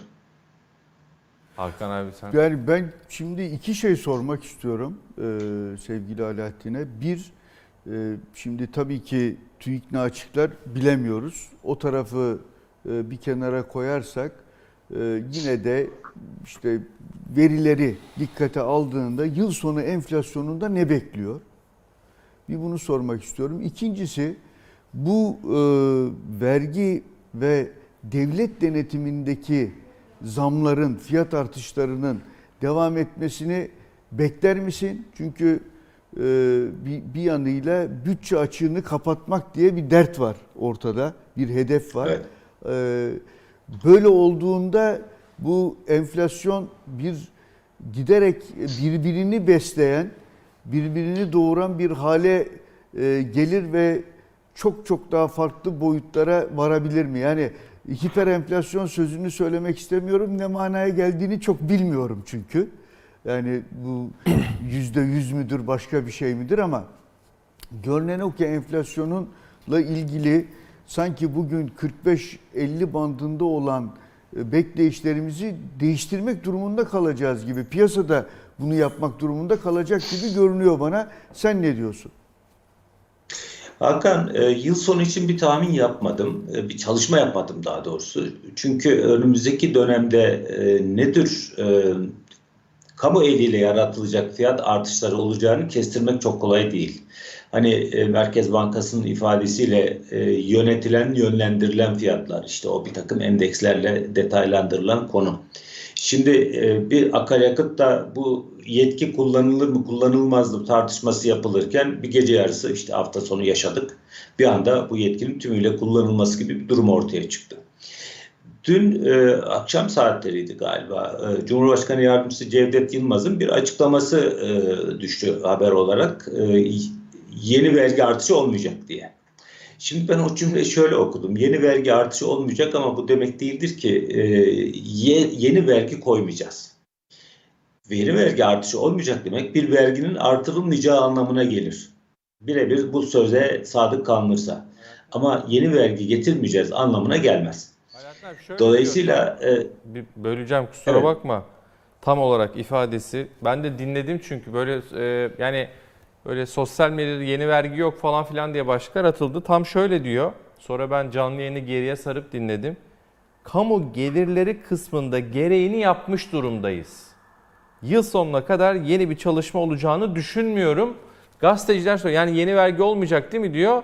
Ee, öyle tahmin ediyorum diye ekliyor. Ama yani senin e, tahminin hani olma riski olarak ifade ettiğin şeye de eğer tam bu ifadeye bakarsak ortaya yeni bir vergi de çıkmaması gerekir. Çünkü diyor ki kamu gelirleri kısmında gereğini yapmış durumdayız diyor.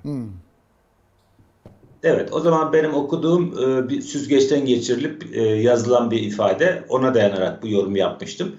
E, Cevdet Yılmaz'ın bu açıklamasından e, ne mevcut vergilerin artırılacağını ne de yeni vergi konulacağını anlıyoruz. Bunu söylüyor. Ama tabii ol- Ee, olmaz olmaz da diyemeyiz bu tarafta. Yani söylüyor. Yani, Tabii, evet. Uyulur mu buna? Birebir buna sadık kalınır mı? Onu bilemeyiz tabii ki.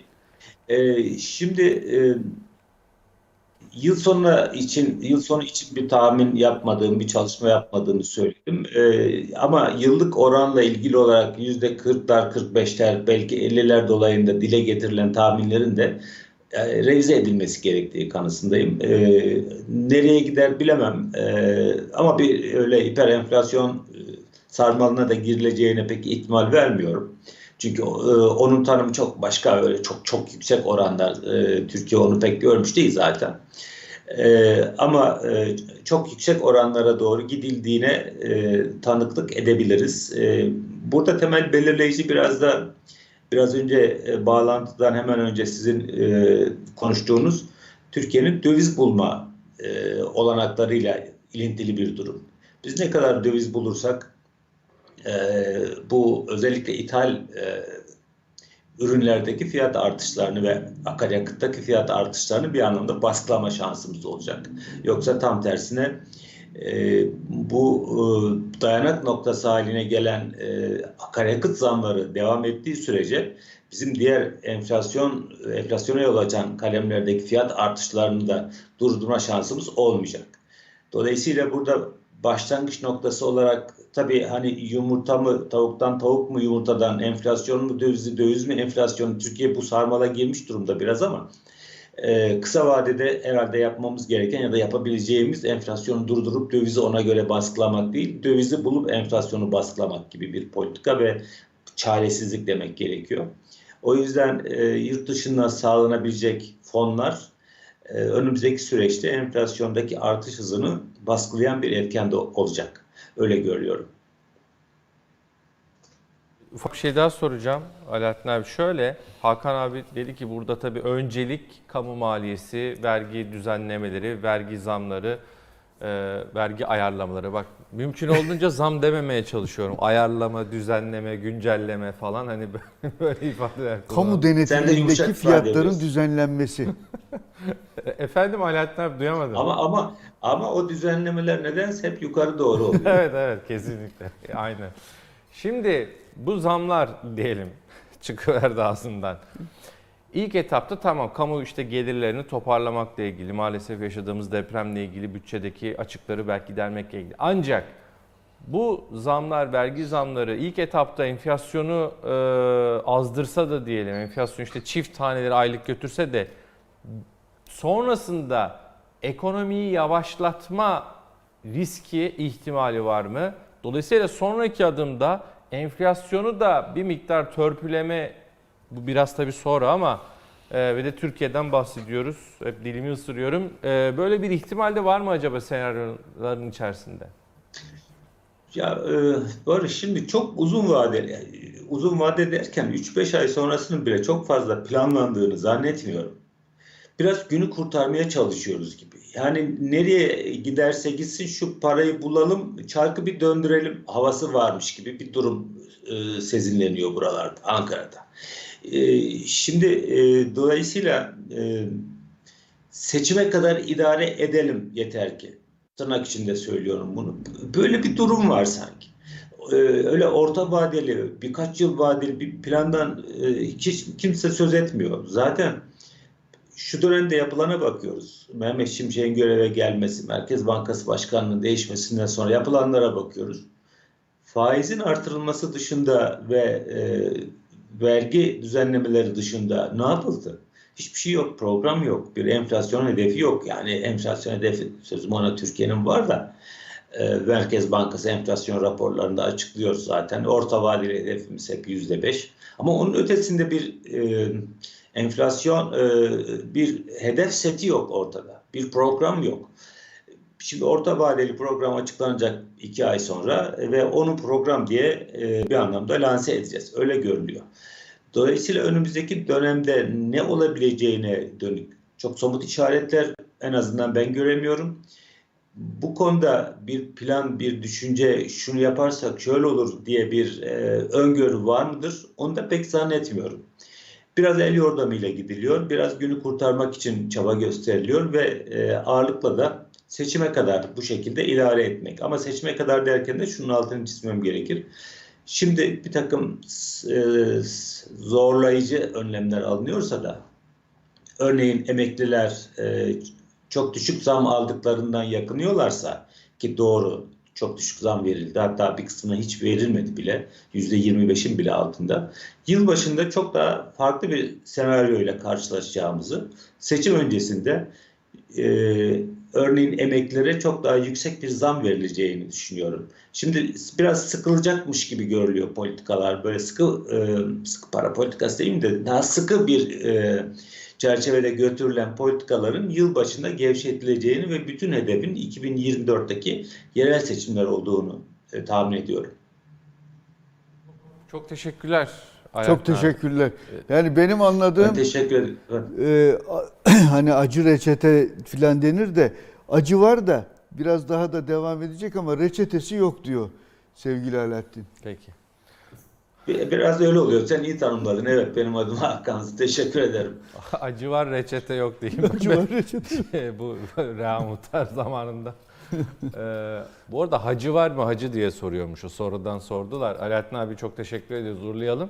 Hani acı var Ben mı hacı diye ediyorum. sorduğu e, şey yapılır ya e, Rea Muhtar'ın Ha, canlı evet. yayında. O hacı var mı hacı diye soruyormuş. Bir bağlantıda artık. Ne demekse bu. Tabii evet. daha ne e, çok hakikaten efsane işte tüneli kazmak kaçmak için mi kazdınız falan diye biliyorsun şey mahkumlara sormuşlar.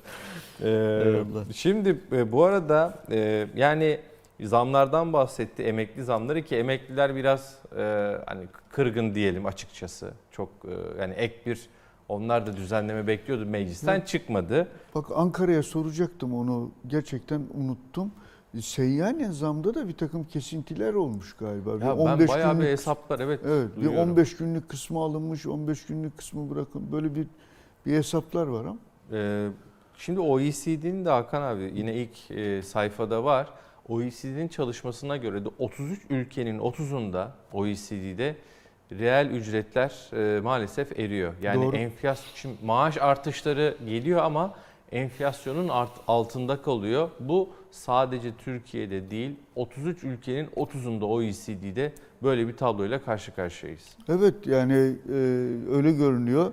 E, zaten bu korona meselesi sonrasında e, bu iş bir anlamda patlak verdi. Yani ister istemez e, mal arzında e, ve hizmet arzında da aslında baktığında bir şey oldu. Bir duruş oldu, bir azalma oldu. Ama talep devam etti. Hatta talep bu sefer artarak devam etti. E, ister istemez fiyatlardaki yükselmeyle beraber gelirlerin de benzer düzeylerde, aynı düzeylerde kalması ortada ciddi bir sıkıntı yarattı. Bütün dünyada var bu. Biz de bundan nasibimizi aldık ama biz ilaveten bu kurlardaki artış, kurları tutuyoruz. Tutuyor bir süre sanki dengeliymiş gibi gidiyor ama ondan sonra o yaptığımız yanlış diyeceğimiz e, hareketler, uyguladığımız politikalar şimdi işte bize e, tekrar enflasyonu alevlendiren bir yere doğru götürdü. Şu anda bir düzeltme çabası var ama yansıyan vallahi işte sonuçta biraz önce olduğu gibi den- denildiği gibi acının artışı. Burada hedefin bütçe açığını kapatmak olduğu çok açık. IMF de gelse zaten ne diyecek? Bütçe açığını kapatacaksın diyecek değil mi? Eyvallah Abdullah Bey döneceğim hemen ama şimdi iki tane yazı var aslında bugün. Yönetmenim ekrana getirse bir tanesi Şeref abinin. Bu gidişle IMF'yi dahi arayacağız demiş Şeref abi yazısında. Hakikaten hani o IMF tartışmalarına kendimizin IMF'si olalım diye de Şeref abi zaman zaman e, hani yazardı. IMF nasıl biriydi diye e, hatırlatmış. Bu ÖTV'si, KDV'si derken böyle bayağı bir hani zamlara e, vurgu yapmış. E, ve IMF hatırlatması bu gidişle IMF'yi dahi arayacağız. IMF'leşmek işe yarayacak mı? Yine Şeref abinin bugünkü yazısından başlıklar. Evet. Servet Yıldırım da Türkiye IMF'ye gider mi demiş. Ee, yine bugünkü yazısında Servet abi. Ee, yani Sayın Cevdet Yılmaz'a dün bu da soruldu. Aslında o da ifade etti. Ee, IMF defterini kapattı bir kez daha diyelim. Yani IMF tartışmalarına kapıyı kapattı. Ee, Servet Yıldırım da IMF'siz çıkış mümkün diyor. Ee, Türkiye gelişmelere bağlı olarak krizi IMF'siz de atlatabilir. Krizden çıkış için tek yol IMF kapısı değildir diyor. Ee, onu da hatırlatmış olayım yine bugünkü Ekonomi Gazetesi'ndeki köşe yazıları arasındaydı. Abdullah Tolu bizi bekliyor istersen daha fazla bekletmeyelim. Çok iyi olur. Hakan abi şimdi Abdullah Bey'de haber çoktur. evet Abdullah Bey ne zaman görsek aklımıza vergi geliyor. Vallahi yani hiç iyi bir şeyin yok Abdullah Bey. Yani hiçbir iyi bir ünün yok yani. Günaydın. Günaydın. Tabii bu kadar Günaydın. Valla bu deniyor ki bu sürpriz değildi canım. Yani 6 liralık artışı. Niye bu kadar şaşırdınız ki diyenler var. Ama bayağı bir de şaşırdık hani onu da, onu da söyleyelim. Hakan abi de bir anda gelmesine vurgu yaptı. Ne dersiniz? Şimdi efendim e, herkes kurumlar vergisi oranındaki 5 puanlık artış Ekmatol taşlar vergisine yoğunlaşmıştı.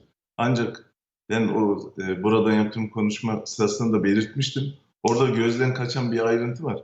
ÖTV'de e, yıllık 6 aylık üpeden kaynaklanan bir otomatik artış olacak. Ayrıca Cumhurbaşkanı'na verilen liste, ÖTV listelerindeki oranı da maktuplarla 5 katına kadar artırma etkisi veriliyor. Aslında buralardan gelecek rakamlar çok ciddi. Hatta 10-15 liraya kadar litrede ÖTV oranında bir artışlar olabileceğini de belirtmiştim. Ee, Cuma günü yayınlandı e, Cumhurbaşkanı'na verilen yetki e, ÖTV ile ilgili. Ben aslında e, cumartesi pazar cumartesi gecesi pazara bağlayan gece değil de cumartesi gününü ben bunun kanunun yayınlandığı anda yani cuma gecesi bekliyordum aslında bu düzenlemeyi. Bir gün gecikmeyle geldi. Ee, çok da normal çünkü ek bütçede 1 trilyon 195 milyar liralık bir vergi gelirleri öngörülüyor. Bunun 307 milyar lirası yaklaşık ÖTV'den. Şimdi ÖTV'den ek gelirin, ek ÖTV gelirini nasıl sağlayacaksınız? ÖTV'ler oranlarını artırmanız lazım. Ee, 307'yi zaten böldüğümüzde yaklaşık 6 liraya falan denk geliyordu e, gelir olarak. E, bu da tam karşılamıyor aslında. Çünkü Türkiye'de yaklaşık e, günde 10, 14 milyon litre e, akaryakıt tüketiliyor. Özellikle benzin ve motor ürünü. Bunu yıllığa çarpıp ÖTV'deki 6 yıl rakamıyla çarptığınızda e, 159 milyara tekabül eden bir ÖTV artışı, e, ÖTV gelir artışı sağlanıyor. Tolu Ee, yetmiyor mu? Yetmiyor. İlk bütçede 307 milyar. Şimdi bunu hadi bir- sanırım. yani otomotivde de bir ÖTV değişikliği olabilir mi tartışması var. Oradan bir gol gelir mi? Ee, şimdi akaryakıtta tamamlandı. Bir de şöyle, bu da bayi karları düştü burada. Son akaryakıt ÖTV zamlarıyla. Ee, bu hafta içerisinde dağıtım firmalarının da bu bayilerin karlarını genelde hep öyle yapılıyor. Ee, yeniden düzenleyici ve 70 kuruşa yakın bir artış olması bekleniyor akaryakıtta. Yani bu bir şey değil. Bir gün önce de zaten 1 lira yapıldı. Toplamda 7 lira. Artı KDV'nin 18'den 20'ye çıkmasıyla beraber oradan bir artış var. Tabii yıl sonuna kadar da bu fiyat artışlarından sağlanacak ÖTV gelirleriyle de o aradaki farkın kapanması mümkün değil. Demek ki bu ÖTV'de yeni e, oran artışları olabilir diye. Baktığınızda yaygın yoğun tüketime ne konu oluyor? Otomobil, beyaz eşya, tütün ve alkollü içecekler. Orada o açığı kapatmak için yeni artışlar söz konusu olabilir. Bunların arasından bana sanki tütün ve alkollü Alkol. içecekler ilk Favori mi? tahtada e, hedefte onlar olur gibi geldi. Ama çok doğru yani yetmiyorsa e, bu yetkiler boşuna alınmıyor. Demek ki Sayın Cevdet Yılmaz'ın söylediği düzenleme biz düzenlemeyi yaptık. E, ilave düzenleme yapmayacağız ama vergiler gelecek. Böyle de okunabilir şimdi bu noktadan sonra. Ben öyle okumaya başladım. Sayın Cumhurbaşkanımız meclis kapandı dedi ama Cumhurbaşkanımıza verilen çok inanılmaz yetkiler var. Bundan sonraki yani 1 Ekim'e kadarki süreçte bakılacak duruma göre. Ee, çünkü çok ciddi bir gider artışı var. Özellikle şimdi her şeyde e, depremin etkisi, depremin maliyetinin karşılanması söz konusu. Dün Hazine ve Maliye Bakanlığı'nın da bir basın açıklaması oldu biliyorsunuz. ÖTV'nin e, 1 litredeki ÖTV ve KDV'nin oranı %50.2 iken şu anda yaptığımız zamlarla 38,5'a yükselttik dedi. Arada 12 puanlık fark var. Demek ki yıl sonuna kadar akaryakıtta bu 12 puana kadar da bir artışlar yapılabilir. Aslında e, basın açıklamasında doğru olan bir şey var. 2016'dan itibaren akaryakıttaki ÖTV'de Eşel Mobil sistemi uygulandı. Eşel Mobil'de yurt dışı kaynaklı fiyat artışları e, yurt içindeki tüketime yansımasın diye hep o aradaki farklar ÖTV azaltılarak giderildi. E, 2016'dan bu yana da gerçekten maktu ÖTV tutarlarında bir artış yoktu. E, bu yönüyle bakarsanız teknik olarak e, doğru ÖTV, ÖTV artışları ama e, şu ana kadarki yapılan en büyük ÖTV artışı olduğu için de özellikle kamuoyundan, tüketicilerden, e, herkesten ciddi tepkiler geldi. Bu sadece akaryakıttaki ÖTV artışı e, akaryakıt e, otomobilinde ya da araçlarında tüketenlere değil, mal ve hizmet üretiminden her şeye kadar e, bu bir zam anlamına geliyor. E, bunda yaklaşık yüzde e, 15 civarında bir e, fiyatlara e, yansıtılacağı tahmin ediliyor. Ee, peki bir, bir- kısa bir şey daha soracağım Abdullah. Bu e, doğalgazla ilgili de bir kafa karışıklığı var. Orada da bir e, değişikliğin oldu. Sonra işte bakanlıktan yalanlama geldi falan haberlerini de okuduk. Oradaki durum nedir? Ee, yani doğalgaza da bir vergiyle ilgili zam var mı yok mu? Ee, bu konuda ne dersin? Var. O evlerde kullanılan doğalgazda da e, 0.027 TL'lik kur yani 27 kuruşluk bir vergi vardı ÖTV. O da 75 kuruşa çıktı. Orada da 3 katlık bir artış var. E, Bakanlık neyi yalanladı? Ben Bakanlık anlamadım. şeyi yalanladı. Benim anladığım kadarıyla bu artış zaten kendi açıkladığı konu ama e, yani doğalgaza sanki yüzde 224'lük bir zam, Zam yapılmış gibi verildiğini söylüyor. Ben baktım sabahleyin çok fazla öyle göremedim. Hani bu böyle söyleyen çok fazla kimse göremedim. Abdullah? Yani söyleyen de mesela ÖTV demiş. Evet tabii Abdullah, Sayın Tolu yani ne neyi yalandı bakanlık?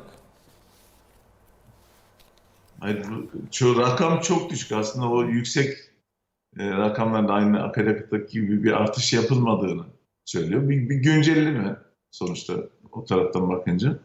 E, ama üç katına çıktı. Yani hesap kitap ortada. İsteyen bakabilir, yapabilir yani. Burada ya kimse bence yanlış bir şey söylemiyor. Şey yani akaryakıttaki artışa bakınca ya bu, bunu bu kadar abartmayın gibi bir hava oluşuyor yani değil mi? Evet. Bu açıklamayla. Evet 6 kuruş çünkü.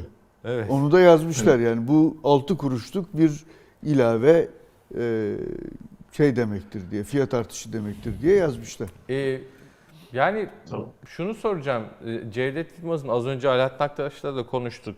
Kamu gelirleri tarafında biz e, yapacağımızı yaptık açıklaması var dün. Ee, sanırım A Para canlı yayındaydı. Ee, A Haber A Para. Burada Sayın e, Cevdet Yılmaz'ın açıklamasından benim anladığım Hakan abi değil mi? Seninle de konuştuk. Alaaddin abiyle de konuştuk. Yeni bir vergi zammı gelmeyeceğini anlıyorum ben. Çünkü biz yapacağımızı yaptık diyor. Hatta gazeteci soruyor yeni bir, bir- o zaman vergi artışı yok yıl sonuna kadar diyor. Evet öyle düşünüyorum. Abi tabii meclisin e, takdiridir falan diye de ekliyor bir nezaket bir unsur olarak ama yani buradan e, ama se- senin yaptığın hesaptan bir ÖTV ile ilgili bir açığın olduğunu da burada anladık. E, Evet. yani burada hangisini yani nasıl çözeceğiz bu işi bilmiyorum. Bu açıklamadan ne anlayalım o zaman? Cevdet Bey'in söylediği biz gelir artışları ile ilgili bütün düzenlemeleri yaptık. Ama bundan sonraki olay zaten ver- verilen yetki Sayın Cumhurbaşkanımıza verilmiş durumda. O uygularsa mesela bu 6 liralık akaryakıt artışla ilgili e, Sayın Cumhurbaşkanımızın uygulatmama yetkisi de var. Mesela belli oranlarda uygulatma yetkisi de var. Yetkiler verildi. Ama olduğu gibi fiyatlara yansıdı. Sadece tabii olay ÖTV ve KDV değil, kurumlar vergisi de var. O şeylerin içerisinde. Ben e, şimdi bakıyorum söyleyeyim. Şimdi ek bütçe gelir tahmini 1 trilyon 119 milyar. Bunun e, 1 milyon 150 mi- 1 milyar 1 trilyon 150 milyar lirası vergi gelirlerinden e, öngörülüyor. E, şeye baktığımız zaman KDV var bunun içerisinde. KDV'de artış tamamlandı. Ee, kurumlar vergisi 5 puan artırıldı. Gelir vergisinde herhangi bir değişiklik öngörülmedi. Ee, olay tamamen işte maaşlara yapılan zamlar bir üst dilime, üst gelir dilimine gider oradan vergilendirme falan yapılır şeklinde ama e, mesela damga vergisinde bir artış e, öngörülüyor. Damga vergisindeki bu fiyattaki artışlardan çok fazla etkilenen bir vergi değil. Demek ki damga vergisinde de bir artış söz konusu. Mesela dahilde e, alınan, dahilde alınan KDV'de bir artış öngörülüyor. Bu hani ikişer puanlık artışla bu e, karşılanabilir mi bilmiyorum. Hani hem oradan hem de fiyat artışlarından karşılanılıyor ama ithalde alınacak KDV ile ilgili ya da gümrük vergisiyle ilgili bir öngörü yok.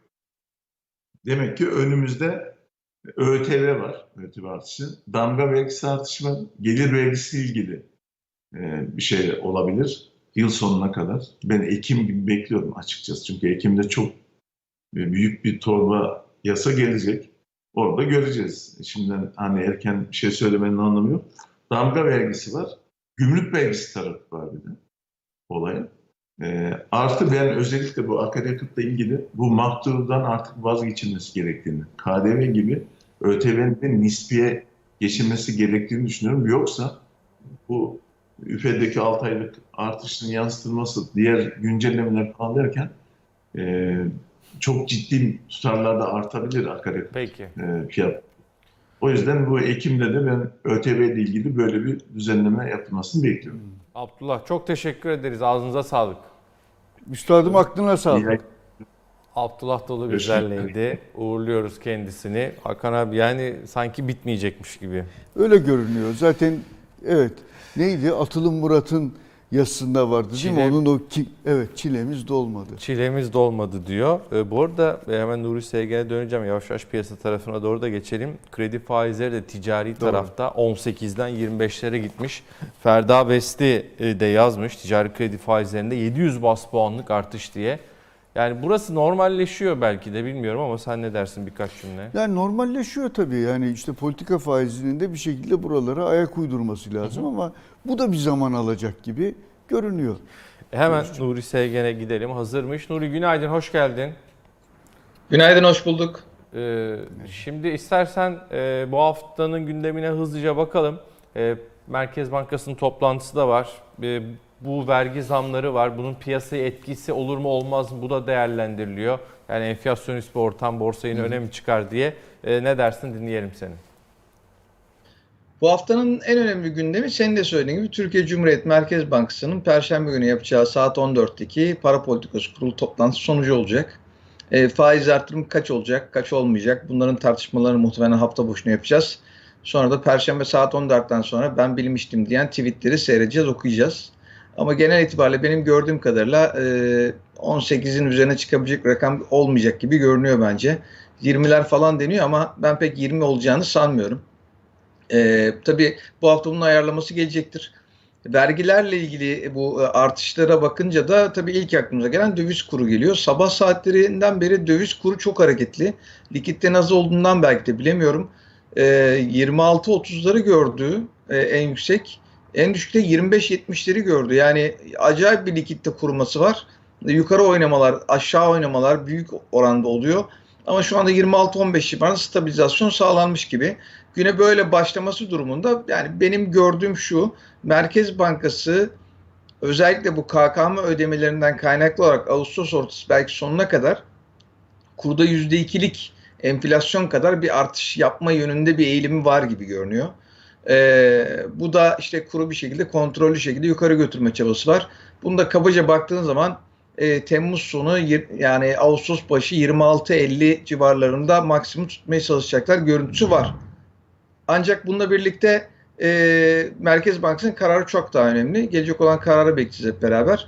Burada Merkez Bankası kararı herkes işte beklentiler eğer 20 ve üzerinde olmaya devam ederse geçen seferkinde olduğu gibi gelecek olan benim beklediğim gibi 18 veya daha altı bir faizle ilgili karar kurlarda önemli bir hareketlilik yaratabilir.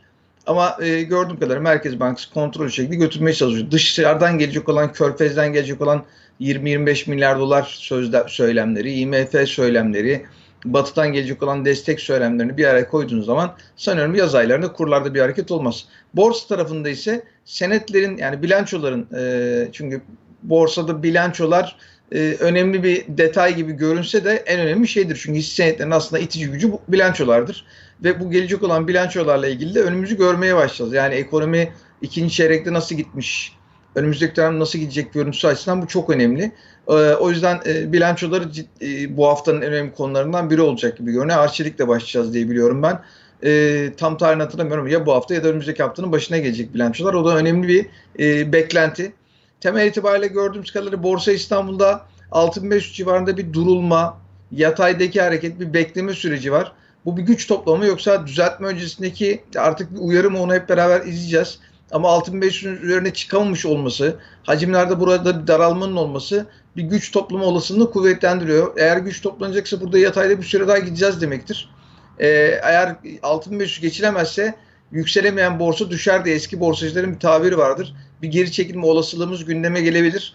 Böyle bir durumda da endeksin 6000-6050 seviyesine kadar gelmesi teknik açıdan güç toplaması açısından mümkün gibi görünüyor. O yüzden Merkez Bankası kararı, borsadaki e, bu durgunluğu biraz da arttıracak gibi. Çünkü Perşembe gününe kadar ekstra bir şey olmazsa piyasalar oldukça sakin geçecek diye düşünüyorum ben. Evet ve beklediğimiz an Nuri Sevgen. Evet. Bekliyoruz tabii. Ya şimdi günün konusu tabii bu e, ya bütçe açığını bakanlığın açıklaması belli. Diyor ki ben bütçe açığını, deprem harcamalarını zaten epey zamandır da ÖTV'ye filan dokunmamıştık. Ama hedef belli. Bütçe açığını kapatmak için ben bu e, vergileri ve kamunun e, denetimindeki fiyatları yükseltiyorum. Yükselteceğim de diyor. Bir yandan bunu yapıyoruz bütçe açığını e, kapatmak için ama öbür yandan da bir enflasyon bekleyişlerinde de çok ciddi bir yükselme oldu. Şimdi bu ikisi açısından değerlendirildiğinde yani bütçeyi iyi yönetiyoruz diye önerilebilecek bir takım e, yatırım araçları olur mu? Enflasyona karşı korumak için de yüksek enflasyonda artık bir gerçeğimiz belli. E, enflasyona karşı da mesela hisse senetlerini bir koruma amaçlı yatırım olarak önerebilir miyiz? Ya da ne düşünürüz bu konuda? Şimdi 2022 senesinde borsa büyük rekorlar kırmıştı. Hiç unutmuyorum Barış da orada e, bu rekorlar öncesinde 2022'nin başı ya da 2021'in sonuydu. Bu Türkiye'de en ucuz şey borsa dedim diye ciddi trollendim. Çünkü enflasyon geliyordu. Çok net şekilde bunu gözlemlemiştik. Şimdi insanlar bunu öğrendi artık. E, enflasyon demek e, borsanın ucuz kalması demek. Çünkü her şeyden önce kura karşı ayarlamanın dışında enflasyona karşı ayarlama açısından önemli. Tabi burada bir alternatifimiz daha var. Eskiden faiz alternatifi yoktu. Yani KKM'de de yoktu, mevduat faiz de yoktu. Yani e, oldukça ciddi bir negatif reel faiz alıyordu yatırımcılar. O yüzden de emlak fiyatlarında artış vardı. Çünkü kredi maliyetleri çok düşmüştü. Otomobil yükseldi, hisse senetleri biraz daha geç gitti. Şu anda hisse piyasası yükselecektir enflasyonla ilgili ama arkasında bir itici güç açısından faiz yok. Yani kredi maliyetleri çok yüksek. Hisse senedi kredileri açısından da piyasada zaten kredi kullanmak isteyen özel sektör ya da e, kuruluşlar kredi de bulamıyor. Bireysel zaten 70 bin lira üzerinde kredi alamıyor ve maliyetler çok yükseldi. Bu noktada baktığınız zaman borsa enflasyona karşı olumlu bir tavır gösterecektir ama e, şöyle bir hesap yapmak lazım. Finansal matematik açısından bugün endeks 6500 faiz oranı %30 yıl sonuna kadar eğer bu paramı alıp da enflasyon yani endeksi bir hisse senedi olarak düşüneyim. 6500'den gideyim onu faize koyayım. Yıl sonunda %30 faizdeki %30'un üzerinde bulabiliyorsunuz da değil mi %30'dan yaptınız. Yıl sonunda endeksin 7200-7300 olması lazım yanlış hesaplamadıysam. Daha detaylı bakarım gerçi ama bu önemli bir rakam. Yani önemli olan buraya geçecek mi? O yüzden hani emin mi senet bazı hareketler çok yoğun olacaktır. Ama borsada yukarı doğru hareket enflasyon anlamında eyvallah ama bu faiz de arkasından geliyorsa borsa buna o kadar da reaksiyon vermez. Bu dönemde en iyi getiri bence altın gibi hem dövize hem de altının onsunun düşük kalması sebebiyle dünyada e, küresel anlamda doların değer kaybetmesine endeksli bir enstrüman daha avantajlı olur diye düşünüyorum. O yüzden benim önerim yatırımcılara yani ben de bireysel portföyümü böyle yapıyorum. %50 hisse senedi, %50 altın kontratları ya da altına dayalı e, fonlar üzerinde yatırım yapmaları yönünde. Doktor Nuri Sevgen çok teşekkürler. Ben teşekkür ederim. İyi yayınlar diliyorum. Ağzınıza aklınıza sağlık. Çok teşekkürler. Anketle kapatalım mı Hakan abi? Kapatalım Barış'cığım. Ee, benzin olacakmış? ve motorinde 6 lira zam sonrası yıl sonu enflasyon beklentiniz nedir diye arkadaşlarımız sormuşlar. Ankette %45'lik bir e, bölüm efendim 70'in üstü diyor. %32'lik bir kısım 55-60 olur diyor. %13 50-55 sadece %9 45-50. Ağırlıklı kısım e, yani 70'in üstü %70'in üstü enflasyon 55 ila 70 arasında olur demiş Hakan abi. Ama 70'in üstü diyenler enflasyonda yıl sonu en büyük paya sahip %45'le. Bayağı bir bozulmuş. Ee, bozulacağı çok net Barış'ım ya. 6 lira az değil. Evet. Ya bunun her şeye bir şekilde dokunacağını Hani iğneden ipliğe dediğimiz. değil mi? aynen biliyoruz. Hayırlısı olsun diyelim. Bugün kızlarımızın Türk voleybol kadın milli takımının başarısıyla mutlu olalım. Peki. bir kez daha tebrik ediyoruz. Bir kez Girişte daha onları tebrik tebrik ediyoruz. etmiştik. Fiyeri Sultanlarını ellerine kollarına sağlık diyelim bizleri gururlandırdılar. Milletler Ligi'nde e, Amerika'nın ardından Çin'i de devirip şampiyon oldular. Biz sonuna geliyoruz. Hakan abi ağzına sağlık. Senin de. Aklına da Senin sağlık. de. Senin de. Ee, yarın 7.30'da başlayacak program. 8'de bizler burada olacağız. Allah'a ısmarladık efendim.